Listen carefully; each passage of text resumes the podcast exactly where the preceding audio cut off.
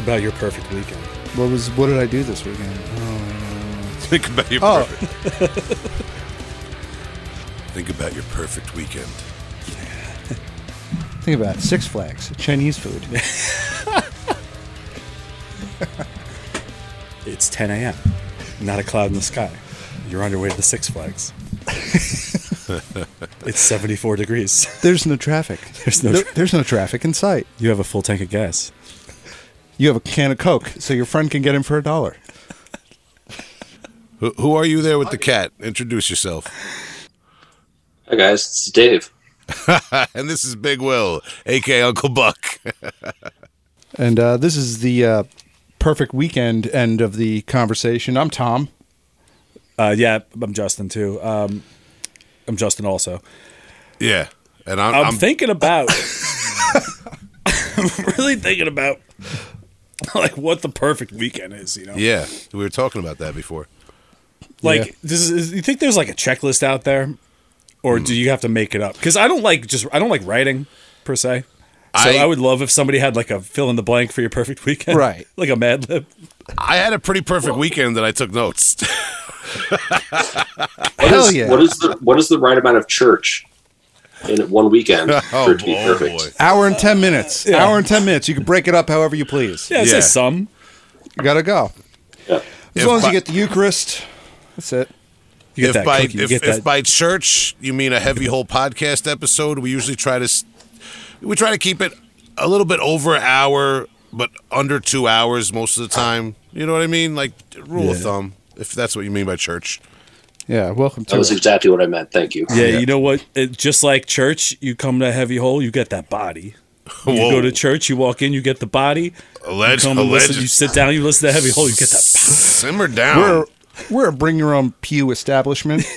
Simmer down, guys. All right. yeah. It's getting All a little we're getting wild. Yeah. It's getting a little blasphemous out there, man. Um, I, now I, I I went to the trouble of telling you I took notes. I'm going to read them. You guys, Good. Yeah. I like tell, that. tell us about your weekend. I know. I like that you guys are doing this kind of abstract freestyle hip hop. How was your weekend thing bit that you're doing? But I, I'm going to reel it in for the listeners, man. I got to say, shout to Rochester, man. I had a great weekend. Shout to Undeath, Internal Bleeding, uh, Mutilatred, and Deal with God up there at the Bug Jar in Rochester because Afterbirth uh, performed up there. We had a beautiful little time. We some bands borrowed each other's drum shells and amplifiers. It was it was a beautiful little. It was like it was almost like Woodstock in that regard. Fuck It's yeah, like a sharing. potluck. Yeah, sharing. it was nice, man. We had T-shirts, brightly colored T-shirts for Afterbirth. Everything was nice. It was a beautiful weekend. Um, Yeti was there. Shout out to Yeti. To- Speaking of That tall guy. very Yeti tall Coolers. guys, yeah, yeah, he's pretty tall. What was his band? It, um, they were on uh, uh, uh, Severed Records. Um, Troglodyte. I see what you did there. Hold on a second. Yo, I'm an That- idiot. I'm like the cool. You got coolers sponsor in this show? Yeah. Was Yeah. it? That, were, was Yeti actually there, giving Yeah. you expensive gear? No, hold on. Now I got to go to the CD. Yeti is he's this really tall guy that's part of the Rochester scene. Oh. All right. Right and on. I didn't actually know that he was in a band. I just like I, I've seen him in pictures because I have friends with other people from Rochester, and he's always in photos. Well, he's, he's Why a, not? he is a death metal vocalist. Uh, Abdicate was his band. I uh, I believe they might still be active. I don't know that he's working. I don't know what the deal is, but um, a, Ro- a Rochester legend uh, in his in, in his own right. Um, as was the Bug Jar Bobby up there at the Bug Jar man. Beautiful time. Does the does the bug jar still have that like the kitchen on the ceiling, uh, there's like well, there's like huge. table table and chairs and shit like that or something? There's all sorts of stuff at the ceiling. Yeah, I mean, it, probably there's tons of shit all over. It's it's it's wild. right. Yeah, yeah. Top top five things on the ceiling. Yeah, I'm always fixated by the huge bugs, fake bugs that are, that are drifting around the room by the fan. It's you know that's That, uh, that's cool. clever contraption if you've ever seen. it. Yeah, but that was that was that was my perfect weekend. I pictured my perfect weekend and manifested it. Thank you, thank you, Justin, for helping to train me for that telekinetic research. Hell yeah, dude. Yeah, because you know, a weekend's what you make of it. That's right. So so Dave, what did you make of your weekend? Uh, my weekend was pretty boring. I hung out with some cats. Nice. I listened to some death metal. I, I ignored my kids. That's about it. Yeah. All right, Are beautiful. the kids listening to No. death metal yet? No, they they actually uh, my one kid, my older kid, actually likes Undeath.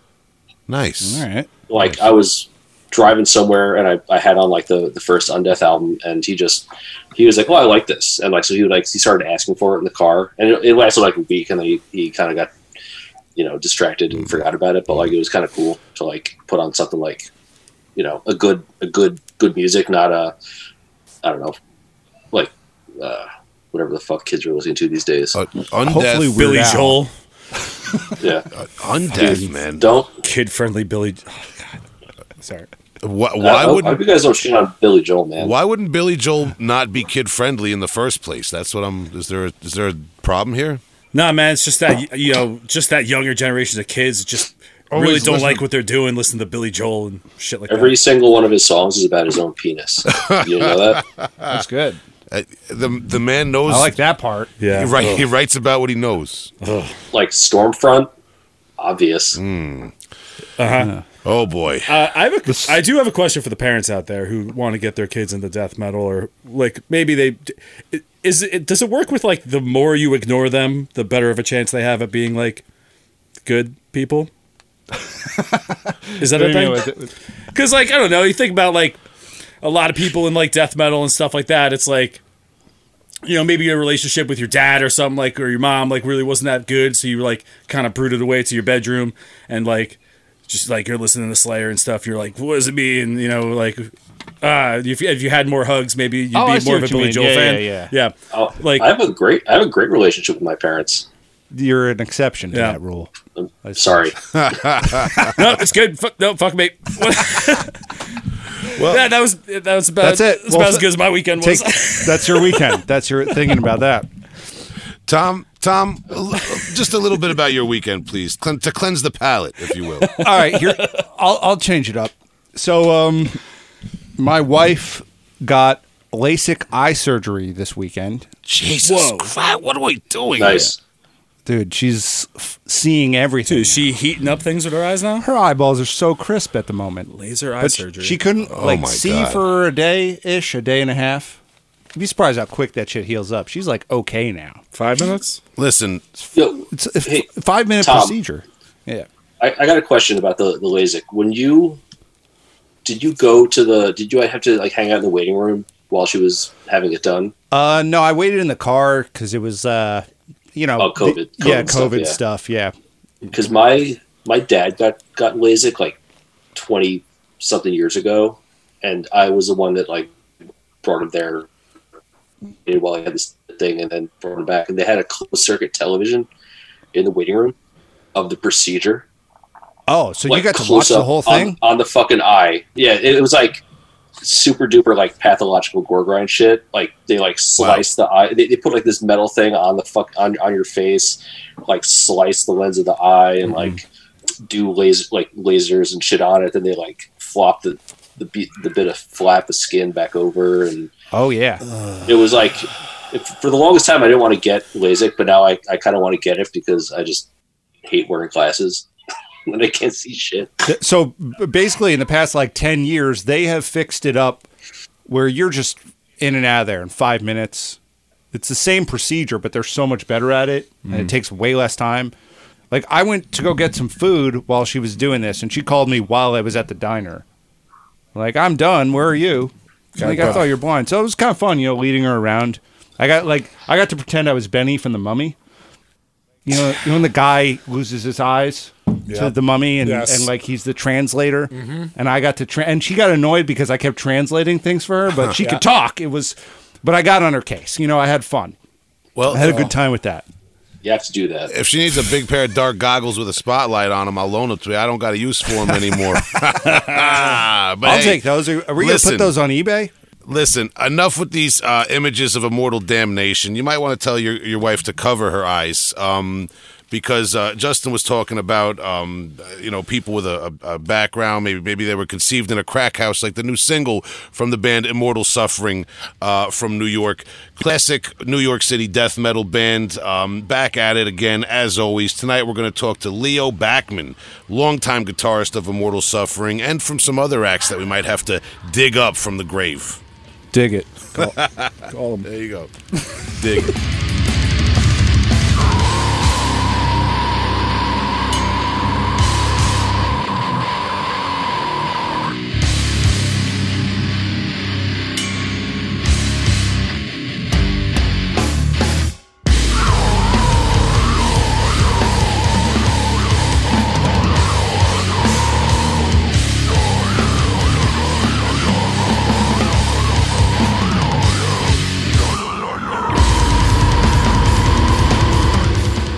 Big Will from Heavy Hole Podcast, and I'm here with none other than guitarist Leo Bakman, known best for his work in Immortal Suffering. How are you, sir? How you doing? It's Dr. X, though, don't forget. Dr. X, a- aka Yeah. Dr. X of Immortal Suffering. Yeah. And we're going to get into that Yeah. mysterious background as much as you'll let us today, sir. My first question always is Are you from a particularly musical family, musicians in your upbringing, or anyone when you were growing up that got you into heavy metal? Nah, I had no family. There was no family. It was my father. He didn't give a shit about music. I got him into metal, actually, like towards the end. Uh, it's pretty funny. But I'll tell you a funny story, though. Uh, there was this guy, Dane. He lived on the fifth floor. I, we lived on the fourth floor, right? Okay. And this guy played guitar. And he would bring his guitar and his Marshall stack up to the roof and drop an extension into his window. And he would blast off, bro. Right? So it must have been like late 70s. I must have been like seven or eight years old. Uh, well, see, that's an indication of my age. I don't want to do that, but fuck it. But anyway, uh, so this guy, right? He was cool. He played with all the kids. He threw the football with us. He was he was like he was a teenager at the time. He was like 18, I'd say. And you know, went, went everywhere without didn't go anywhere without his guitar. So anyway, he'd blast and he'd play riffs and play solos and all that shit. You could hear it from like blocks away. So he plays this riff. It was a riff, uh, the Sabbath riff, right? From Iron Man. And I was like, when I seen him, I was like, what the fuck was that you played? He says, oh, what, what? No, no, no, no. You know how the riff goes, right? Yeah. And he's like, oh, that's Sabbath, man. Oh, man. Ever since I heard that, that was the, that was the never-ending quest after that. you know? O- That was Okay. the. So, so Lee, and where where are we talking about? We don't have to get uh, too specific, but where are you from originally? Oh, what are you, a cop or something? yeah, I'm just joking. Yeah, I'm from over here. I'm from Queens. You know, we're from Queens and stuff. Yeah, You know, yeah, yeah. The the the grew um, up in Queens, and uh, and uh, and that's it. What can I tell you? You know, no doubt, Queens, no, New York. no doubt about it, man. So, do you remember your first guitar, very first guitar you ever got? Mm, yeah, it was. Uh, well, I had a guitar. I had like this guitar that's that I still have. That my father bought for like ten dollars off this old lady. Her husband died. and it's a 1935 Vega, right? It's like an arch top. It's a really nice, like a jazz guitar. So I used to play that, but who the fuck wants to play that shit? I wanted a fucking electric guitar. You know what I mean? Fuck. so the first real guitar, electric, which was uh, a real piece of shit. I think it was like a one of those Hondos, you know, um, like it was like a black Stratocaster, a fake Stratocaster, you know. Mm-hmm. But it was all right, uh, you know, to learn on. Actually, it wasn't all right. It was a real piece of shit. The action sucked. Everything sucked about it. But it it it, did whatever it had to do, you know. Okay. Uh, well, second guitar was the was the good one. That was the Charvel. Mm. That was uh, 86 Charvel, which I still have. That was Model 6. That was, that was the second one. I still have it, still use it, man. That, that fucking thing is great. nice, nice. Wow. You know? So, when did when do things start getting extreme metal for you? Like when do we start? I, I assume maybe it's like thrash metal, early death metal in the '80s. Yeah, it was a progression, you know, like you know, Sabbath, and then there was Priest. My friends liked Priest a lot. You know, Screaming for Vengeance came out. That was a great thing. Killers was out from Maiden. That was pretty cool. And then, like uh, a year or two later, Kill 'Em All came out, and that was like the next level shit. You know, it was like, oh shit, that's even heavier and faster, Yeah, yeah, right? yeah. Even though Metallica is, well, we all know what they are now. They're like a shadow of what they used to be. Not even. Totally But- different era. Totally different era. Yeah. Yeah. But then but then Slayer came out. I heard Slayer and I was like, Oh shit, this is this is the good shit. Show no mercy. And then they upped the scale again with uh Haunting of the Chapel. Right? Chemical warfare. Mm. I was like, yo, this this band is great. Then Hell Awaits came out. And then all these other bands started coming out, like Kreator, Destruction was an early favorite, you know. Possessed was a really I loved Seven Churches, you know. Mm-hmm. That was a great one. And uh uh what else? So it was a progression. Everything uh, the heavier it got, I was like on top of it, you know. Then uh Death came, right? Then Morbid Angel came at, at the end of the eighties, you know. You know, so it was just a progression. I had that thirst for like heavier and faster and more fucking evil, you know, like Yeah, yeah. That well, well, for that era now, um, do I have it right that you were in the band Dethroned from uh, New York City, and and uh, they they put out the, I got it right here, cr- uh, Crushing Heavenly Impurities demo '96. Were you on that? Yeah, I wasn't. I wasn't in that band. I um, Big Anthony and uh, Fred asked me to play, which was more recent. It was in the 2000s, uh, maybe like 10 years ago or so. They were resurrecting Dethroned, and they were wanted me to play. They wanted to do one show with them.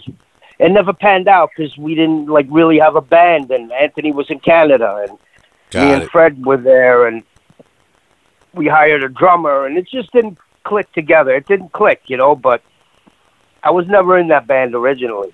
Oh, I got You my know? time. I got my timeline a little a little mixed there. So, well, could could you talk about what um was Immortal Suffering like your first real band that played out and and made some moves, or was there anything before that? I had a couple of bands before that that were like, I can't even remember. I think Condemned was one of the first bands that we made with a couple of friends, and it was, you know, whatever. We were trying to do something, but you know, we played a couple of shows, if I remember correctly, like two or three shows. There was one battle of the bands at a high school, and then at this place, Nobody's in Flushing, Queens and uh yeah, so that was condemned, and then I was in a couple other bands. I forget, I forget, man. It's hazy, real Yeah. hazy. I I Well, know. what do you want from me? I'm fucking fifty years old. You expect me to remember? I can't remember from yesterday. You know, uh, fuck. It's well, it's all good But, uh, because I I got some notes for Immortal Suffering here because y- your first release that you're credited for is the split with Insanity in uh, '97. Yeah, yeah, I joined that band in '96. Immortal. Mm-hmm. They were around before that, and I I would catch them at you know local shows. One cool show was they played with Pyrexia and Asphyxiation and Fallen Christ and Immortal Suffering. And I think there was a couple of other bands on the bill, and that was a that was like one of the early Death Fests. They didn't call it. I don't think they called it a Death Fest, but it kind of was because it was like a like a stacked lineup, you know. yeah, And yeah. it was it was really cool. So I was over there and I was checking out Immortal. I checked out all the bands, you know. And uh, a couple of years later, this was like in '93, if I remember correctly, because Tony just joined Pyrexia. They just put out Sermon of Mockery, so this is like '93. And then I ended up joining Immortal like three years later. We used to hang out at a bar called Cheers and uh somehow I don't know a friend of a friend told me yeah they got an opening I says, all right, let me try out. You know, so tried out, and uh, it's all history from there. Yeah, and I You know, I actually I, I read I think it's um Dave Z- Zatukny if I got his name right had left the band and he was actually in Dehumanized after that for a while if I got it right. yeah, he was. Yeah, Dave. Yeah, Yeah, I, I just I, yeah, I placed Dave. I remember the, the Castle Heights era, man. Do you, do you want? I don't know if you have any recollections about playing Castle Heights and um, uh, other venues. I know, I know, I caught you guys uh, out here at the venue was Crawdaddies in Amityville at the time. Oh yeah, I remember that show. Yeah, when Mm-hmm. Internal Bleeding was at that show. Uh, Repudiation was there. Yes, Right. Yes, yeah, that was yeah, one of my remember first that show. death metal. I was I was probably about fifteen or so at the time. It was one of my first death metal shows ever. Yeah. Yeah, that was a fun show. You know, drunk and fun show. Yeah, man. and you guys, you used to play Castle Heights fairly frequently, right? That was home base. Yeah, of course. Of course, you guys being from well, you're you're from Queens. Was Immortal Suffering always from Queens, or or a mix of different yeah, always boroughs? from Queens. Always was a- Queens guys. Yeah, it was a Queens band. It was they were most of those guys were from um, Ozone Park, Okay. and uh, yeah, and I'm I'm from Forest Hills, but you know Castle Heights that was home base. That was everybody went there. Yeah, man, know? that was a big era, and uh, Anita with Somber Lane bookings was a, a big thing for everybody from that era in the um the, the late '90s. I think even into the early 2000s a little bit. Um, Yeah, she still comes to our shows. She came Yeah. uh, a couple of weeks ago. Um, we see her all the time, and uh, you know she's she's cool. She's she's good people. yeah, and you also you you brought up um Pyrexia, which is funny because it's like things come full circle. I, I should mention now we're gonna we're gonna be um hyping it that you guys uh, Immortal Suffering and Pyrexia are going out for the Escape from New York 2022 tour. Um, Friday, June, June 3rd in Pennsylvania, Saturday, June 4th in Buffalo, New York, Sunday, June 5th in Albany, New York. So it's kind of like Escape from the, the metro New York, Long Island area, man. Escape from New York, but not New York State. Yeah. If, if they're from the area, they'll get it, man. Don't worry about it. But, um, yeah, yeah. So you know, if anyone's listening who's in that area, man, we definitely want you to go check this all out. So uh, you that talking about that split with Insanity, you guys got that remastered uh, in like, like 2020, fairly recently. No, it was remastered in the first time was 2013, I believe, Oh, uh, yeah, on um, Pathological uh, Explicit Records in Spain, that's right. Yeah, and we got that remastered and remastered uh, the first two demos, which I wasn't on, but uh, we had that uh, Images of Horror remastered, and um, yeah, that came out good. I think we remastered it again, even better. It's even like louder, I think, for uh, some other shit. I, I I don't know. I forget. Well, well, well. I, I know it's on Bandcamp there. Maybe that's where I got the, the, the misimpression of the date or whatever. Man, I don't know, but um, uh, this is all on Bandcamp if people want to check it out and down and download it and support the band. And one thing I got to ask you, and and you could always you could always claim um you have you have no knowledge of it, but the the sample before the song "I Murder," the voicemail is that is that from a real life thing, man? Is like I got I That's gotta real ask. life. That's real life. it was, uh, yeah, that was like uh, uh, somebody, uh, a very upset lady left a message for a singer. He was like dating a girl, but the girl had a boyfriend or something. I think Mm, that's Allegedly, the story. And the mother of the boyfriend, right? okay. that got jerked by by uh, our singer. she called him up furious that he stole uh, her son's girlfriend or something like that. Huh? Allegedly, He like wow. freaked out, like some stupid shit. It was just funny, you know. Yeah, like yeah. it sounded funny. She wanted to kill that mother. and we're, just for the record, we're not going to say which singer. so Ah, it doesn't matter. It was Yeah. Ralph. yeah. Oh, He don't care. There's no secrets here. He don't give a okay, shit. okay, okay, man. Okay, I didn't put you there, but we'll we'll leave it. We'll leave that one for Maury for uh for Maury Povich. But speaking of the two singers, I know you joined after the the two demos. But the two singers thing, that was always obviously a concept. Do you- do you know where that originated from? Do you have like some, some sort of like behind the scenes knowledge on that? Was it always a concept back in the day Well- or this is how it was. When when I used to see him play before I was in the band, like everybody pretty much sang. Ray played bass and sang, right? mm-hmm. Joe, the other guitar player, he sang too. He did backups. And uh if I'm not mistaken, I think Dave did some backups too, and I think the drummer, I think all of them did backup vocals, but Ray was the main singer. And then he hooked up with with Ralphie, and uh, uh, they said, uh, "Hey, let's." Uh, Ralphie had like the high pitch, like that black metal more type stuff that he would do, you know. And Ray did those subhuman fucking growl shit. like, I, um, may I add that he had like in those days he had these fucking ungodly techniques that he would do, like reverse fucking growl shit and like some toilet uh, flush vocals. I don't know how he did it. It's just not human, but you know, Yeah. it, it was a. He had these techniques that were like after lunch. You know, it was just Well, he ended up singing, normal. singing in uh, Internal Bleeding for a while and did an album with them. Yeah, he did. He did. He went to IB after we broke up uh, in '98. He went to IB, but he didn't sing. He sang different for them. You know, he. Uh, from what he told me, he said they didn't want those subhuman vocals. They wanted more like a mid-range Yeah. type growl stuff, uh, more uh, with more clarity, so you can make out the words or something like that. Uh, that's what he told me. And you know, he didn't sound like he did with us on Internal Bleeding. He sounded different, you know, as as you probably know. Yeah, well, of of course, and well, th- this is, this is kind of like a good point too, where I wanted to ask you about your involvement in the band Grotesqueuphoria, who I know is a, a Long Island band. Yeah, I'm still good friends with them. You know, that was a that was a pretty uh, interesting band. Yeah, I remember playing with Biolich a few times.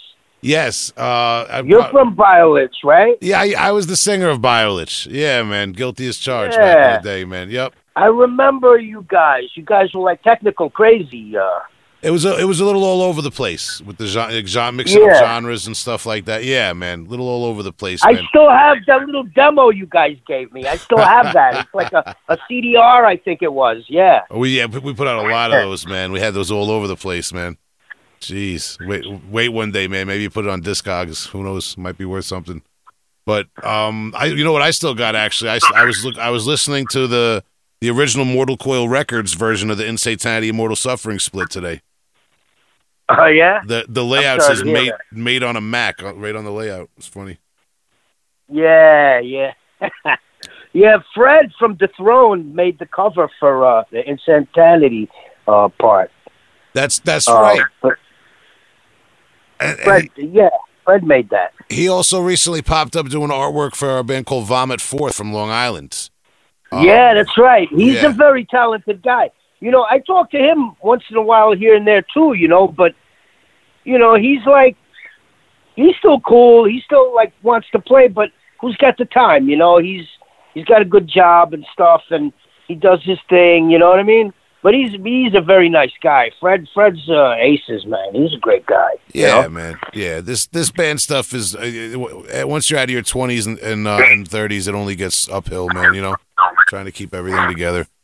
Um, so with um, now speaking of that, with with Grotesqueuphoria, you, you know, you talked about how Ray was doing a different style with Internal. Grotesqueuphoria is really one of my favorite Long Island bands because they were so different. They weren't doing the traditional uh, you know, kind of suffocation, pyrexia, internal bleeding type of thing. They were more like a Florida style thing. Like, how is that for you to adapt to?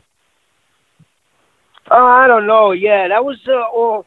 Sam wrote like these out of control riffs, like odd meter riffs, um, and like really technical stuff, you know.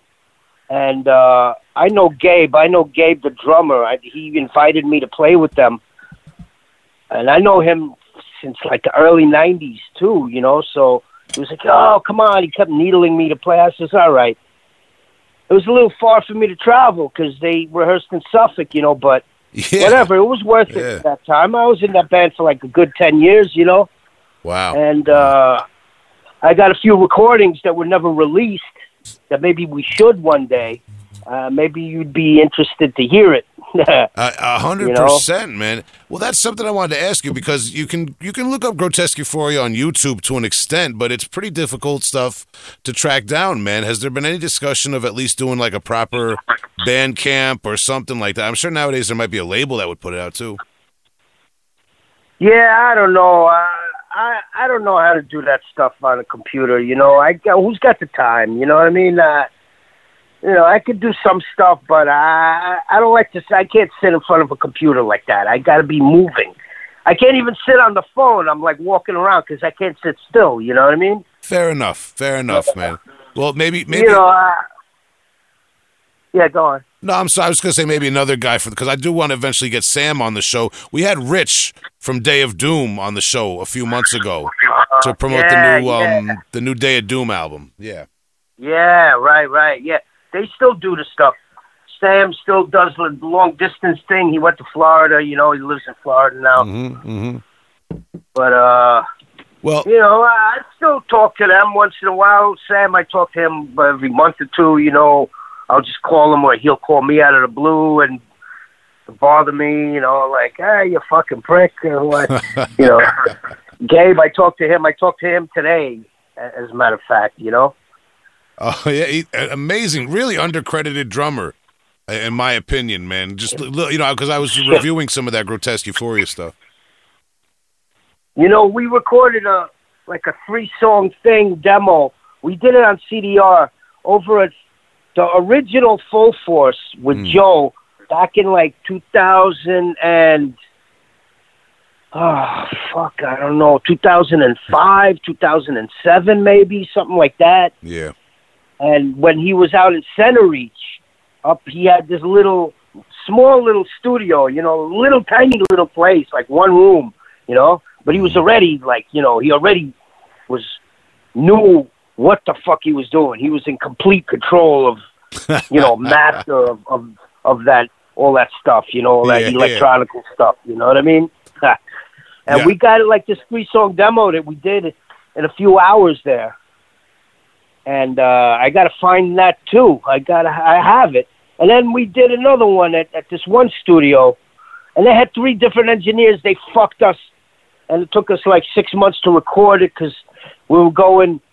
Uh, we're doing like three hours here and four hours there and six hours here, and Ooh. they were traveling to Brooklyn from Long Island, and it, it took uh, six months, but we did a a full length, right? That was never released and um, that I gotta, I uh, we gotta release it one day. What the fuck, you know? Uh, like, I don't understand. I told because since there was three different engineers, it sounds like three different types of mixes almost, you know. Mm, okay. And we had it mastered and everything, but it still sounds like three different mixes.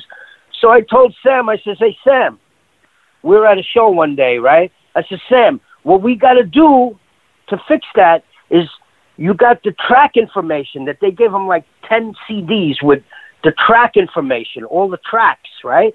Unmixed, you know, just the guitars and drums and whatever, everything, right? I says, we got to take that track information and remix it, right? So you got the CDs. He's like, oh, I don't got that no more. I was like, what do you mean? Ooh. Oh, I threw that shit out. Oh. I threw it out. Why the fuck would you do that shit? What are you crazy? He goes, well, you told me it was garbage, so I threw it in the garbage. I was like, bro, I meant that the the three different mixes was garbage. I, uh, holy shit! I can't believe you did that. He's laughing. He's laughing. He's like, well, you told me it was garbage. I didn't mean it was garbage to throw it in the garbage. I said it sounded like garbage. you, you understand? He throws it in the garbage He really did and throw it out. forever. He he threw it out. Yeah. Oh, my I was like, God. bro, why didn't you hold on to it? For a minute there, you had me. I thought you were said it was joking. Oh man. I thought he was joking too, okay. All right. but Well. he threw it out, so it'll never get remixed. but I still have one master copy. If that master copy uh, gets lost or damaged, that's it. Nobody will ever hear that that record, that Yo, full length. If so, if pathologically explicit, or uh, or uh, who, who, who who who's the other one? Um, uh, the, the guy John, John Severed, mate. yeah, severed. Maybe if one of these label, if one of these labels listening, cut this guy a check and get this shit out there already. Come on. Um, Ah, but what check? What check? And nobody pays nothing. Come on, bro. you're right. But fucking, You're right. You're right. whatever. You don't have to pay. Just it's already recorded.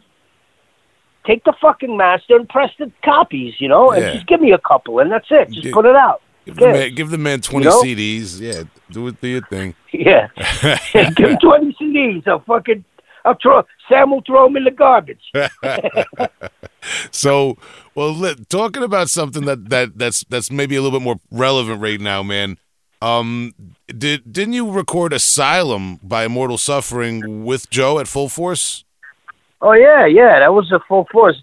The new full force. Yeah. And now I think he has a new new full force now. hmm hmm he moved again to a different location and it's like he's telling me that's like total state of the art i gotta check it out you know He's driven, driven man. There, there was yeah he's he's a good guy joe he's a good guy I I did um uh I I I'm also in um Afterbirth uh from out here in Long Island now. that's And- a great band afterbirth i like that band I, I, I, um, I'm lucky to work with those guys, man. And, but I'm, uh, I worked. We did, we did one album with Joe out there at the Lake Ronkonkoma Full Force, and it was. I said he's, he's like an octopus. He's like mixing your album, tweaking something over here, watching a baseball game over here, watching another baseball game over here. Like he's and he's doing. yeah the braves Yeah. right the braves Yeah, he's crazy with it, but he, he knows exactly what he's doing, man. I got to get the guy on the show eventually. Good guy, Joe. yeah. a bottle of jack daniels in, in the fucking the the fourth hand a joint in the in the seventh hand Allegedly, yeah, that, Yeah. yeah, allegedly, allegedly. That's all under the table. Um, so ah weed's legal who gives a shit you're right, you're right too, man. You're right, man. Cut loose. But talking about Asylum, appropriately enough, take us take us through the band getting back together. You know what I mean? How does Asylum come about back then? All right, so this is what happened. It was like I think it was 2010, and me and Sasha, the bass player, we went to uh, Jersey to see a Slayer show. Right? They're playing in like that hockey arena or whatever. Fucking Slayer. It's like a family reunion. You know, go to Slayer show back in those days. So Yeah. we go over there after the show. We watch Slayer do uh, their thing, right? I think they did Seasons in the Abyss, like the start to finish. I think that was the thing that they were doing at the time. But anyway, after the show, we're walking back to in the parking lot, walking to try to find the truck, and uh, then I hear Yo Leo, and I look over, and it's Joe and Rudy, right? I'm like, oh shit! And it's like the whole band is together, minus the singers, you know. And I'm like, yo, let's go to the bar, let's drink, let's hang out. but I always ran into Joe all the time, you know. Once in a while in Queens, I would run into him, and we'd chill for a little bit. But then uh, at that Slayer show, we went. It's like, yo, why don't we? Uh, it was like the Blues Brothers. It was like, yo, let's get the band back together, you know. Hmm. Yeah, all right, all right. Let's let's try it out, you know. So we went to work. Uh, we booked a studio to see what what we could do, and let's relearn the old material. You know, let's try to remember it. You know, and so we rented uh, the Roxy at the Roxy Studio over there, where Dennis used to have it. You know, uh, rest in peace, Dennis. He was a great guy too. But um, we so we went over there for a couple of hours and hung out. Got uh, a whole bunch of beers, and uh, tried to remember the songs. Now, you know, me and Joe still stayed active. I was still active playing music, but Rudy wasn't. He didn't touch his drums in years, like over a decade. You know, Yeah. so he was a little rough, but we got him back. You know, we got him back into good fighting form. And then um, I think it was the first show we played back was Gutter Christ. He put us on the Death Fest that he had in Brooklyn. Mm-hmm. I think it was at the Paper Box, if I'm not mistaken. Okay. One of those places over there, the Paper Box, and uh, he gave us a nice time slot, you know, and um, we bought uh, some uh, shit from the what, what do you call it, the butcher, like uh, some kind of animal head and some intestines and hearts and livers and all that shit to throw out, just like the old days. And they did. They said, "No, no, d- please don't do that, not here." So that fucking that box, it was like a a styrofoam cooler, you know, full of fucking gore. Ooh. And Ooh. that's probably still sitting there somewhere in the paper box in the corner oh, somewhere. Oh. oh. now, You know, you- you- hold on. You say like the old days. Can you take us through a little bit of the old days and, and what and like because maybe people don't understand because Immortal Suffering. As someone who grew up as like kind of a teenager in the New York death metal scene while you guys were doing your thing the first round, you guys, you know, it was it had a reputation as being a, a different kind of vibe than say Dehumanized or Internal Bleeding. You guys had more of this occult horror movie, um, you know, a little bit more of a, a stage image um, with gore and things like that. Could you talk about that? Yeah, the whole the whole foundation of Immortal Suffering was horror based, like Mhm. horror movie based.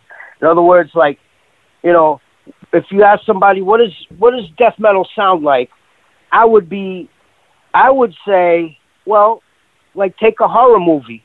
You watch a horror movie, you know how it looks like. Death metal is what a horror movie sounds like. You know, like yeah. kind of like you know to make an analogy but so the singers they were behind they were the masterminds behind all that. They would go to the butcher before every show and get fresh gore you know intestines cow livers hearts all sorts of shit. Oh God. and um and throw it out at the audience. They would first they would make a cross out of like these big wooden branches and they would put this like a fake body on it. And and in the stomach cavity they would put all this gore. And during the show they would dig out the gore out of the stomach cavity of this dummy hanging on a wooden cross right? And and they would throw it at people. Then they had a blood machine of a little baby like a baby doll Yeah. with the Yeah. skull fucking taken off. And they would put like chopped meat in it to look like brains. And like they had a vacuum cleaner that would pump instead of suck. And it would pump like Hawaiian punch through the fucking through the arms, and it would come out of the eyes and all this shit. It was, it was, you know, these guys how they came up with that, I don't know, but they would carry this fucking little stage show everywhere, and they would be with fucking mops cleaning up after the show, fucking all all the fucking gore and the Hawaiian punch that was left on the floor, you know, made a mess. Wow. Did, did anyone? But I got a good story for you about about a cow heart Yeah. if you want to hear it. Proceed, please. So listen to this, right? So we, our CDs came from the the split when Insanity came, and we had a show at Castle Heights, right, for a record release party, right, CD release party. So Ralphie goes, okay, I got two cow hearts over here during the show. He was saying this. I got two cow hearts. I'm gonna throw them out during the show. Anybody who brings us a cow heart gets a free CD, right? so you know, we played a show. After the show, we're hanging out. We're at the bar, drinking, whatever. One guy comes up to me and says, "Dude, I got the cow heart." I was like, "All right." Give the man a CD, right? So he takes the heart and throws it on the floor. He's done with it, right? A guy behind him, like he's all lurking in the background. He says, "Oh shit! Now's my chance." So he grabs the cow heart that this dude just threw on the floor and he comes up to me, he goes, I got one too. I says, No, no, no. I seen you pick that up. Right? So he's like he's a little confused now. He's like, Well, um, oh shit. So if I eat it, will you give me a disc? I was like, Fuck yeah, motherfucker. Oh boy. Eh, he didn't eat the whole thing, but he took a bite, man. He took a big bite out of it. And that was good enough for me. You got a free disc. Wow. Yeah, you know? Wow. Allegedly. raw. Allegedly. Jesus. Raw, bro, raw Damn. cow heart. That was at Castle Heights. That was Castle Heights. Oh, yeah. the '90s were a different fucking beast, man. Jesus. So, in Insanity played, huh? Um, I believe so. I would think so. CD release part. I think they did play. Yeah. Oh, I just want to know if you if you ever uh, were friendly with um uh, their old singer Mark Rokar in particular. Very very interesting individual. Yeah, we were friends with him. I mean, they they were from Jersey. They were like from South Jersey, so it's not like we hung out with them. But we would play shows with them, so you know, we knew Mark. He was uh, like um, uh, a Church of Satan guy or something. Uh, Yeah, um, I think uh, like a LaVeyan uh, Satanist. I think, if I'm not mistaken. So he was like a reverend or a minister or of the, you know, something like that. yeah. You know, we were cool, friendly, but it's not like we hung out all the time. Okay. Yeah, just just just uh, curious. I have actually reached out to him. I don't want to blow up his spot, but I've reached out to invite him on the show. But he, I I think he's on a totally different waiver nowadays, man. So it's all good. But but um, uh, shout shout to those guys. Now, uh, like we were, I just wanted to get some of those blood and gore stories because the listeners might, might not realize that that's a distinction Immortal Suffering had in the New York scene back then. I, I really think.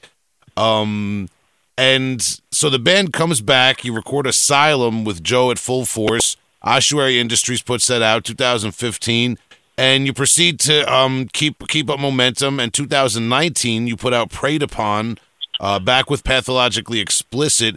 But um, Rudy uh, had parted ways with the band by, by that point, and you got Randall Reekskin, right? Yeah. Rookie. His name is Rooks. Rooks. Rookie. No more Randall or I don't even know his real name. Okay. Rooks. Rooks. Yeah. So, and at that point, both Ray and Ralph are still singing for the band, right? Yeah. Yeah. They were still. Yeah. They're still in the band. So that you put that out like right before the pandemic. Yeah, like a year before, like the summer before the pandemic, 19, yeah, 2019. And we put it out in a little bit of a rush because uh, we wanted to have the CD release party in Vegas, right? yeah, Uh, yeah, yeah, At the Vegas Death Fest. yeah. So we got it out, you know, but we were planning it for, for a while, you know. Our writing, um, our writing style, it, it takes a long time. We refine it. We sit there in the studio for hours and hours, and and then come back and refine it and refine it. It takes months to write, you know, songs, but I think they come out pretty good that way, you know. Yeah, and But um,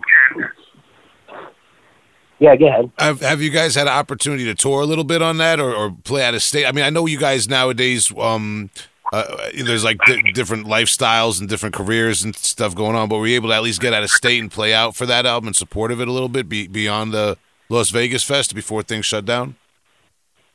Well, we didn't tour, but we um played some. We always play some out of state shows, like Weekend Warrior type shit. You know, like everybody works. You know, so we we try to get out there. We did some uh stuff in, I think Chicago. We did. uh There was always some. See, oh yeah, L.A. We played in L.A. That was right after the Vegas Fest uh, you know, we hit a few cities, and not I wouldn't say it was a tour, but it was like you know we would hit some cities on some weekends and just travel a little bit and hang out. I wouldn't say to support the album, just hanging out and having a good time. That's what I would say. Okay, man. You know, And um, now, do I have it correct then that at some point Ralph Spatafora has to part ways with the band? yeah, that was unfortunate, you know, but he made the decision, and he, you know, you got um, he stepped down. He did it the right way. You know what I mean? He did the right thing. You know, instead of like staying in the band and you know doing what he wanted, he left the band and did what he had to do. You, you understand? Fair enough, man. Yeah, respectfully, man. You know, not to not to pry into his business, um, but moving forward, you guys uh, enlist Jordan uh, Mamaluke from out, actually out here in Long Island, uh, a young guy who, who people may know from his time in coronary thrombosis. Yeah. Yes. Yeah, that was uh yeah, we uh, recruited him. We captured him in our web of lies, and that's it. He's like a little fly, can't escape the spider web, you know, like trapped. But uh, no, yeah, he he uh, he was a good find for us, you know. And uh, you know, he's chill. That's good.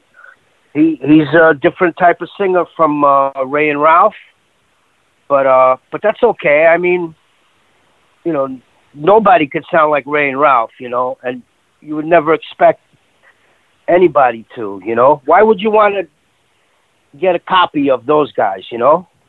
Yeah, Try well, something different. It's a new era for the band, and and th- that's reflected on your new single, "Conceived in a Crack House." The the Crack House song, yeah, yeah, that's right. Well, that's that's your Even the Crack that's your first single with the new lineup, which also includes Taylor uh, Schrank taking over on bass, uh, who's a longtime supporter of our show. Actually, someone we kind of know be- behind the scenes besides Immortal Suffering. I was at that show that um, I also I also sing for Exsanguinated. Uh, we performed first at your show in in East Long Island at Rams with Pyrexia a few weeks ago. Oh, okay. Yeah. The other So, day. I'm I'm always around, man. I'm around somewhere, in the, you know, behind the scenes. But I saw Taylor there, your bass player, and I was like completely surprised that he was playing in, in Immortal Suffering now, man. So he's your new bass player. So those two young guys are now um in your new single, man, and and still in the band. You're with Joe. Is it Pravasiero? Bravazero, yeah. Pravazero, and he, he is he is he say, say kind of like the the founder or one of the founding members of the band overall? He's the founding member. Yeah. He is Yeah. the founding member. Him and Ray founded the band, and I guess with Dave Zatochny and uh, this guy Woodstock, who uh, rest in peace, he um, passed away last year. He, uh, you know, um, he he's he's gone. So um, they were the uh, the four guys that uh, started the band. yeah. Yeah. All right. Well, re- rest in peace to him. I'm sorry. Sorry to hear that. And um, respect to Joe. We, we would have, you know, if Joe ever wants to come on the show too, man. Maybe when you guys have a, a, a new release coming out or something like that to promote in um in a few months or whenever, man. We we would of course extend that invitation to him uh, to talk about his perspective on on the the band's history. Um, speaking of which, you guys put out this single recently? Is there something else you can talk about coming down the pipeline in terms of an album, a release of some sort, anything? Yeah, we're we're working on an EP. We're gonna try to um, work on an EP. Um, and uh, we're we, you know we got uh, a lot of uh, parts of songs that we worked out. We just got to put them together and do the stuff. Oh, by the way, so you made an invitation. That's it. You can't take it back. So we're gonna be at your house soon. We're, com- we're coming to your house, right? All right, all right. I'm going to defrost the turkey. Don't worry. I got you. Forget the turkey. You have the beers ready. Fucking turkey. you know, a little known fact is that beers have everything you need to survive inside of a, a, a can of beer. It's got hops, which is like a bread, like some kind of grain shit, Okay. and uh, water, right? Yeah.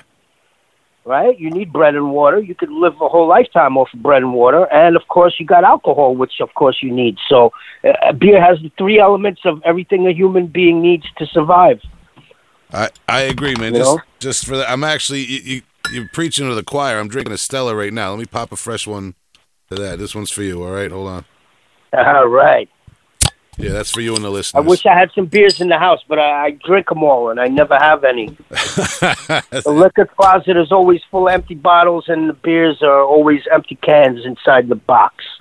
yeah, You got, know? you got to you got to turn in the recyclables, man. Get the, get those deposits. Yeah. back. Yeah.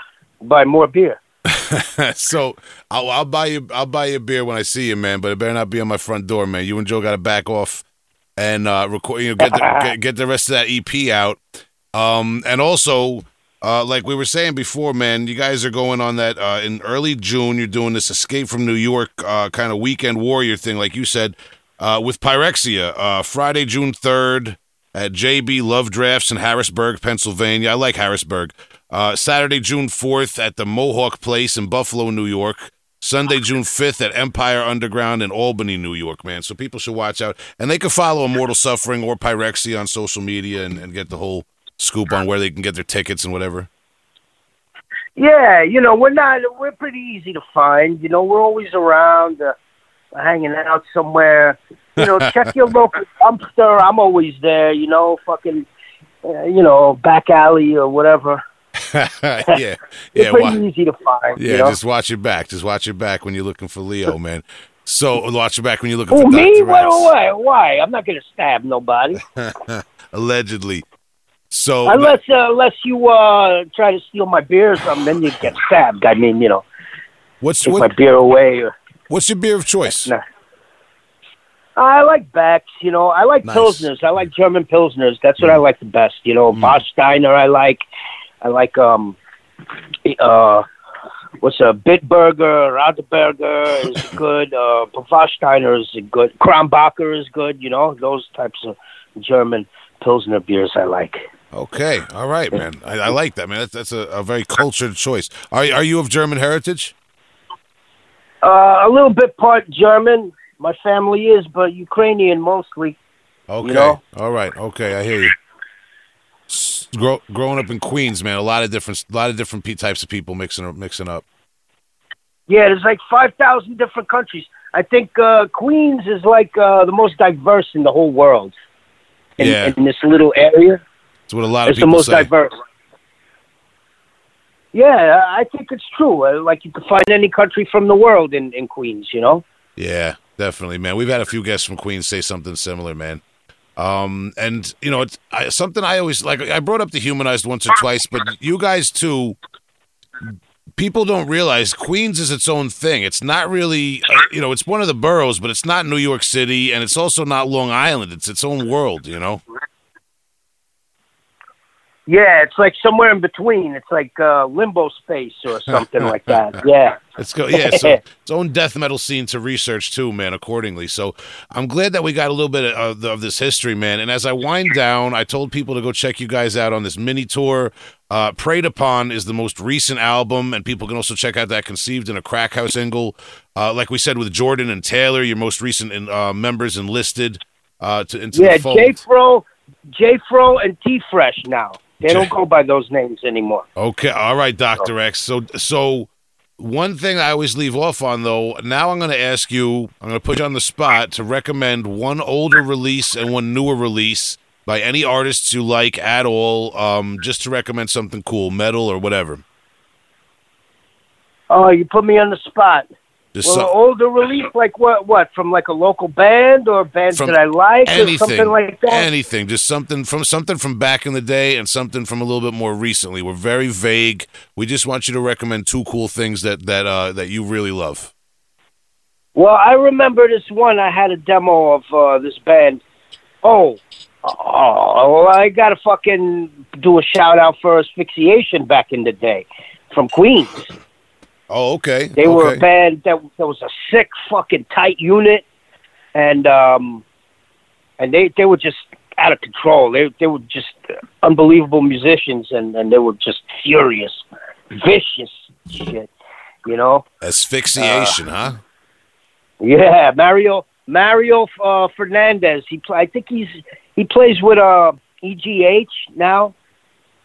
He plays with EGH. He was with Terror Ave for a while. He's more, more of a hardcore drummer, Okay. All right. but Asphyxiation was was death metal. It was uh uh like hardcore death metal kind of. You know, crossover I would say. But but they were really good. That that stuff. They never really put out an album, but they put out some demos that were really good. But live, they were fucking just out of control. You know, All I really enjoyed that. And something new, something I heard recently. Uh, I don't know. Um, hmm. I can't think of nothing. Uh, uh, let me see what bands uh, I was listening to. There was a, a couple of bands that that really caught my the band um, Incontinence. There's one band I could uh, remember. Incontinence was really Yeah. good. Great Uh, band. they- Great band.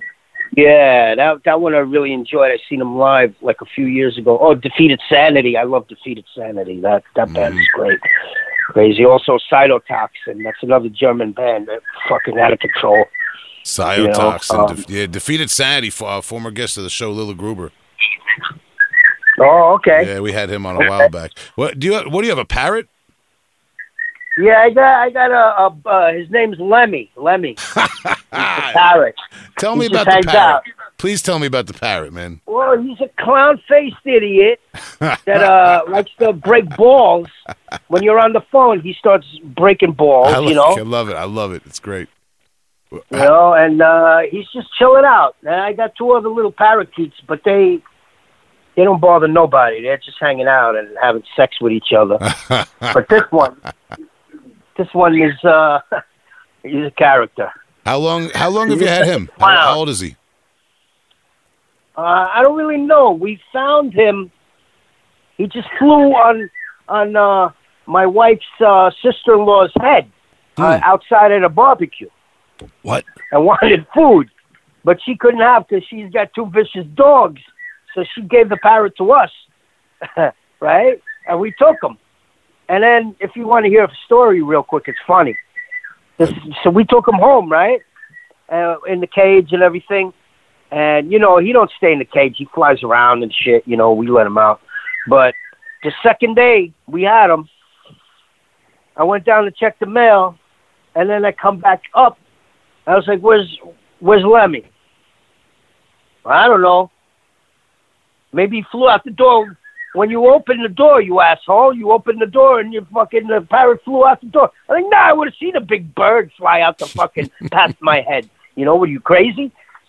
So now two hours we're looking for this fucking this idiot, and there's no sounds. I was like, shut everything off. Let's hear. He's bound to make a noise. You know. So after two hours, I'm like, motherfucker, he didn't throw, fly out the window. Windows are closed.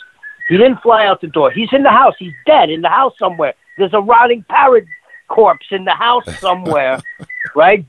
Dead. There's, there's no noise, you know, after two hours. So then I got this giant eight foot, like a, like a wall unit, right? That's unmovable. I had to take everything out of it, which took an hour my neighbor, next door neighbor, helped me. And then we moved it together. And this idiot was behind it. Quiet, didn't make a fucking sound. He's just hanging out by himself inside a little shelf and behind it. I'm like, you motherfucker. I put my hand there. He jumped on my hand and came out like nothing was happened. my wife is going crazy. She's fucking already depressed and ready to make funeral arrangements. Oh you no! know? Oh man! How am I going to tell my brother? We had the bird one day and he's already dead. you know? wow! but he's man. okay. We, we, we found him. I'm glad. He was scared for being in a new home, you know? So of course, went of and, course. and, and went in a hiding place, you know? Wow, I love it, man. It, it, cheers to you for giving that guy a home, man, and taking the time to find him. That's crazy, man. Damn. Yeah, he just flew on, on the lady's head. Yeah. He's hungry. he just wants, he just wants some love. Damn. Yeah. Wow. All right. So... He don't like hands though. He don't like hands. If you put your hand, he won't go. He he's he don't like hands. He he'll fly on your head and hang out on your head, but he won't. He don't like hands. yeah, doesn't want to be grabbed up. Jeez. Yeah, I don't know. Maybe maybe the previous owners were like abusive and did something like grabbed them. Who knows? You know, I don't know. Yeah. some kind of kid. Jeez. They don't understand what they're doing, and they'll grab a bird, you know, and like hurt them. You know, who knows? You know, I don't know. It's not. It's not like a cat or a dog. Specialized animal. Yeah, yeah. All right. But birds are cool because they could fly, bro. Imagine you could fly. That shit's fucking cool. Hell yeah, man. Dude, Pod wrote a song about it, man. I remember that. Yo, Leo, it's it's been real talking to you, man. I really appreciate your time and going into the whole history, uh, not just of Immortal Suffering, but getting the Grotesqueuphoria behind the scenes there and everything else you talked about, man. Um, we we wish you the best of luck in the future with Immortal Suffering and on that Escape from New York tour with Pyrexia. I wish you the best of luck dealing with Chris Basile, man.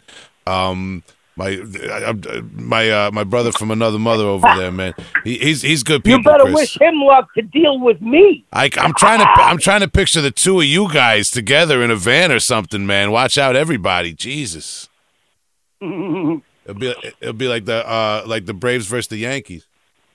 They're gonna throw me out of the band after this tour. I'm telling you, they uh, something's gonna happen. You got too much seniority, man. It's like throwing you off a union job. Won't happen, man. Listen, Leo, yeah, senor. But I, I, I'll shoot you a link when this is out, and uh, we appreciate it, man. Any final um, uh, words for listeners of our show and Immortal Suffering fans? split death metal. All right, man. Love That's it. my phrase for a hundred years now. Eighty years.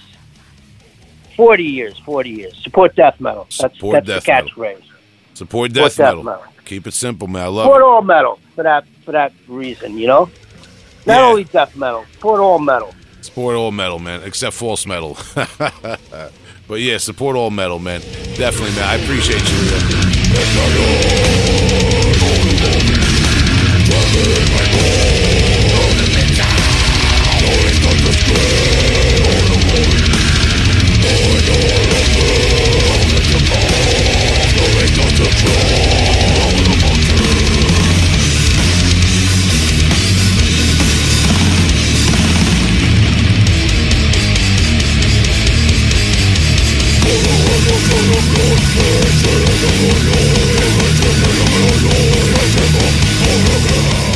All right, we hope you enjoyed our interview with Leo Bakman of Immortal Suffering. Go check them out live on all those dates they're doing, the ones with Pyrexia that we talked about, and check out their new single and go back to the back catalog, all of that stuff, tough guy. But we were talking before about splitting up eyeballs and watching pathological gore grind footage of your dad getting his eyes cut up on TV and it got Dave. I, I, I, am sorry, buddy. You're my friend, but you got to put your money where your mouth is now and recommend a really sick gore grind album for all that talk. All right, you got to back it up. All right. Well, I, I'm going to recommend the uh, the new Putrefaction Sets In album, and I can't remember the the title off the top of my head. so me. Are you talking about Repugnant Inception of Decomposing Paroxysm, their brand new 2022 album that came out on Black Hole Productions, the classic long running Brazilian label that I just got. That, oh, I just got off that off of Metal, Metal Archives. That is exactly the album that I'm talking about. Yeah, it's it's it's got to be like album of the year for me. It's it's really. It's, it's like a super group. It's it's like an all star lineup. It's guys from Lymphatic Phlegm, General Surgery, Hmm. Expurgo, uh, Regurgitate, and like whatever other bands you're in and stuff. But it's just it's so freaking good. It it really is, man. And I gotta say, I you texted me about this a few days ago, and I replied like, "No, I don't wanna. I don't think so. I'm not gonna check it out. It's it's more." And I was I was very I was very grumpy about it. And then I listened to it, and I was like, "This is fucking awesome. This shit is fucking sick. This is pretty sweet." And I was very Why so excited about it. cult? Why why so cult? Will I think I'm getting to the point in life where my natural reaction to being recommended something is to try to shoot it down, which is like you know, it's just kind of like it's like the the old elitist state you get to. But I'm trying to fight against it. I'm trying to work against it. You know what I mean? But good. it's like if somebody else has an opinion on something that's already formed, I don't like that. I don't like that. No, I want to. You know, I got to bring it to the table. So I'm, I'm working to get. That's part of you know, Dave coming into the into the show is opening me up a little bit, man. So I, I appreciate that. Dave, Dave, I'll just throw it out there. Um, we don't go that far back, you and I, but when you sent this to me in the chat, I listened to it right away, and I thought it was fantastic. It is. This is Glad you liked it. this is uh, you don't hear a lot of gore grind that's balanced this well. Um, it breathes. It's not. Um, it's not all forced down your throat. There's really cool songwriting. It almost like borders on storytelling gore grind. Well, that, that was that was that's why I like it. Is it's like it's not original, like it's not like blowing your mind. Uh, you know, like super. Fuck. Sorry, Oh, that's all right, man. I'm trying, I'm- I'm trying to collect my thoughts. Uh, it's nothing new. Is, is what I'm trying to say. Is it? It's nothing. It's not anything new, but it's like it's five guys that they've been doing this shit for like 20 years or 30 years or something like that, and like they're good at it. Yeah, well balanced. Yes, you know, one guy writes a song, everybody else knows exactly what to do to make the song happen and stuff. There's no weird sections or like like like off songs that are kind of like, you're like, why the fuck is this song on this album? It's like it's just they're like professionals. They know exactly what they're fucking doing. It pushes really hard. I would agree um, with everything that you guys are saying, and uh, like about it being professional and like kind of like very straightforward and a straight run. It, um, I, you know, maybe this kind of seems like the obvious comparison talking about a gore grind supergroup, but Meat Spreader, um, the band with members of, Yeah. uh, you know, I believe that's the Dead Infection, the Squash Bowels, Nyctophobic OG guys.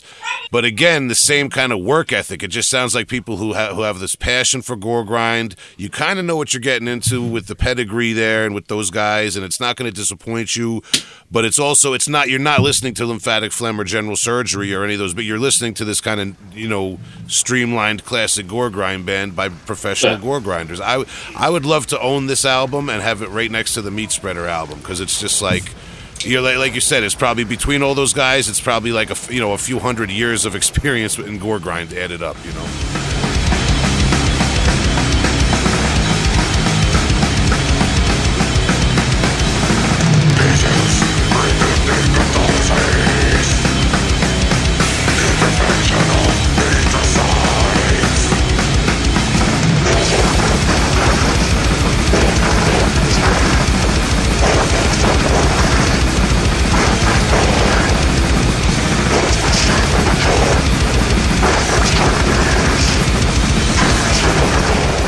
All right, so that putrefaction sets in. Good job with the recommendation, Dave. I, I really appreciate that. Um, and moving forward, I think we have another voicemail. I think somebody else is going to chime in now. Yep. Hi. Yeah. Uh, this is Jim. Uh, I'm a long-time listener, and uh, uh, I appreciate everything the Heavy Hole does. Um, I just want to note that I thought it was really interesting in your uh, episode with Karate Steve around the one hour, 23 minute mark, uh, as you're talking about uh, the bands that uh, the cock and ball torture people used to be in. And it just starts like three minutes of silence. So it was sort of like that, except for it was it was for three minutes. And at first I thought, is something wrong with my podcast player? And I turned it all the way up. And then uh I checked checked it and it was fine. It was just silence. And I thought, what what happened to those guys?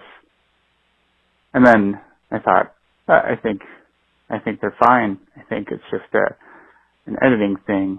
And then I just started to notice the sounds around me, the wind.